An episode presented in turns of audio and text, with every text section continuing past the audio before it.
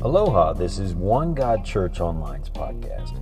I'm Reverend Enoch, and I have your title Spiritual Octagon. Now, that's an exciting title, giving you know the world of UFC today. Everything's about UFC. Everyone's got their faith in UFC. It seems. Uh, if if you were in the martial arts community, it would be hard pressed to to not have some kind of ground game in your martial arts. Your whole entire martial arts has changed. Now, I know this isn't the topic, but this is a spiritual octagon. And given the light of uh, how UFC has just took over the martial arts community, it seems, there are still floating out there true things that have been tried and tested, actually work, and people can enjoy doing some kind of martial arts for fitness, you know, for health, self esteem, whatever the goal is. So, as we look at that, there's a goal, there's a reason why people do martial arts, there's a reason why people do self protection to protect themselves. There, there must be, there must be out there some kind of reason. Why? Why do you need self protection? Do you live in an area where maybe it's needed that you uh, know how to defend yourself from bullies and thugs and different things like that? So, what about spiritually? What about if we got into a spiritual octagon and we're, we're, we're, we're surrounding ourselves in the ring? We're, we're circling each other as fighter, the evil one, and all of his evil latching cohorts, whatever it may be. And here we are circling each other. Are we professional fighters? Should we even be in the ring? Can we be in the ring? And the truth is, is that you're already in the ring. So whether you know how to fight or not, you may be getting grounded and pounded by situations in life, by by the enemy out there lurking and, and waiting and lying for blood. Lying for your blood. Spiritual blood, literal blood, to take you off path, to steal your faith from you. The funny thing is, is when we look at the story of Gideon, we can see that God can shine light into some of our ways of thinking. God dealt with Gideon in a very specific way to bring him into his godly enlightenment. Like most of us, Gideon had his own fault. We all did. We all have our own faults. We all have our miscomings. God brought things into a whole new perspective. You know, and also with Samson, God let Samson play out his own desires, lost the power of the Holy Spirit, and was stripped of his strength. They even gouged his eyes out and made him work at a prison meal. But in the end, he cried out to the Lord, and God came through. Amen. Gave him his strength back. He brought down the walls. Whether we are like Peter, Samson, or Gideon, wherever we are, whether we're like Peter and, and, get distracted by the wind walking on water, or distracted by fear of being outcast, possibly killed after the crucifixion. But what was Samson's hang up? As we look at these, what was what was Samson's hang up? Let's look at the passage. It will bring some light there. She kept at it day after day, Delilah you know, nagging and tormenting him. Finally, he was fed up. He, he couldn't take another minute of it.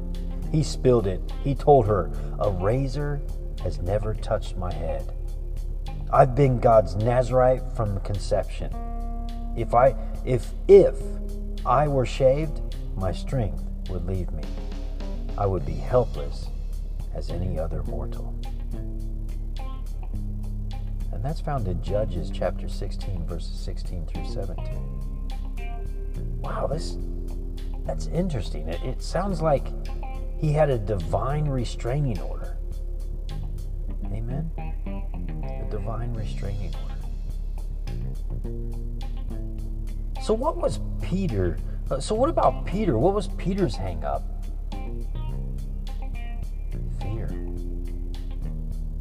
After Jesus was crucified. And uh, you know they, they were out to they were out to get the Christians. Anyone anyone where they, they would beat them, they would outcast them. You wouldn't be able to, to you know you wouldn't be able to live there. It'd be it'd be horrible. Maybe even kill them. So he was in fear. The same thing when Peter was on the water fear. So, what was Peter's hang up? It was fear. It's awful strange. I don't want that to be my story. I don't want fear or, or falling prey to, uh, you know, to, to, to, the, to my flesh to be the say all of my story. It is why fasting and praying and getting a closer, a deeper relationship with Christ, following Jesus, saying no to ourselves. We're going to make mistakes. But I don't want to I don't want to go against my divine restraining order. I believe for all of us there is a certain divine restraining order. I pray that God can show you what yours is to bring it out in the open. And may you clearly maybe you clearly already know. Man, I am definitely not supposed to do that. Like Samson, you are never to put a razor to your head. Yeah. Like John, uh, like John, never give it, never drink any wine. Never to give in to any wine or ever be drunk. That's a divine restraining order. Wonder what yours could be. I pray that we could ask God so that our story isn't that. And as we look at the as we look at the simplicity of eh, you know uh, Peter, and uh, th- those not simple because fear. I don't want to live by fear, and I don't want to be uh, falling prey to, you know, things like that, a sinful nature, and just getting stuck in some kind of a rut where it pulls me down, and I'm seduced. I'm seduced by my sinful nature, like Delilah seduced Samson. Yeah, I don't want that to be me, and I don't want that to be you. So let's get immersed into God's Word.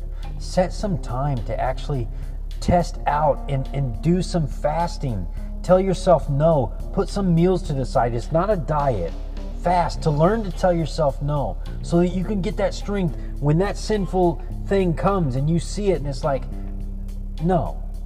You, you you you already have tested yourself and you're building yourself up you're building your your life up your spiritual life we need to be able to tell ourselves no now, people look at fasting in different ways, but I'm telling you, use this as a tool right now. However you believe, that's fine. But just go into however you believe is fasting. But if you need help, we can walk you through that. And, and, and if I could just say sim, sim, simply, not to offend you, and if it's not how you believe, that's fine. But fasting, just you could put some meals to the side. You know, uh, you need to be drinking water and things like that, and you need to be staying hydrated. But if you just fasted a few meals, maybe you need one, or just fasted for three days, even. Whatever's easy for you. If it's just one day, that's all you can commit to now, you could start from there. If it's just one meal, start from there. I'm not talking about fasting from watching TV, but we could tell ourselves no. That's a that's more of an outside feeling. That's more of a feeling thing. Like, like the hunger, yeah, I, I get it. It's a feeling thing, but but you know, telling ourselves no of watching TV and telling ourselves from eating of something that our body actually needs because our body doesn't really need the TV. Our mind is asking for that. And so, you know, so there is a difference in what we would consume.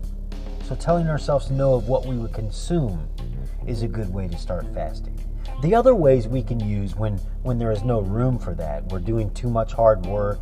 Okay, we could fast from listening to this kind of music. We could fast from doing this, and we could see that wow, we're actually helping our life out. Make some room for God. Fast and pray. Fasting without prayer is is basically an illusion of a godly thing. We're just on a diet. So fasting and praying Getting on our face before God. Being humble before God. Amen. Heavenly Father, give us the wisdom to make good choices. Help us to understand that fasting, Father God, telling ourselves no, will strengthen our faith, Father God, will strengthen our walk with you. We will be able to say no and walk away from them those things that, uh, that that entice us, that that are trying to, Father God, they're trying to seduce us, that sinful nature. In Jesus' name, deliver us from ourselves, Father God. We pray for our enemies, Father God, that you will bless them magnanimously.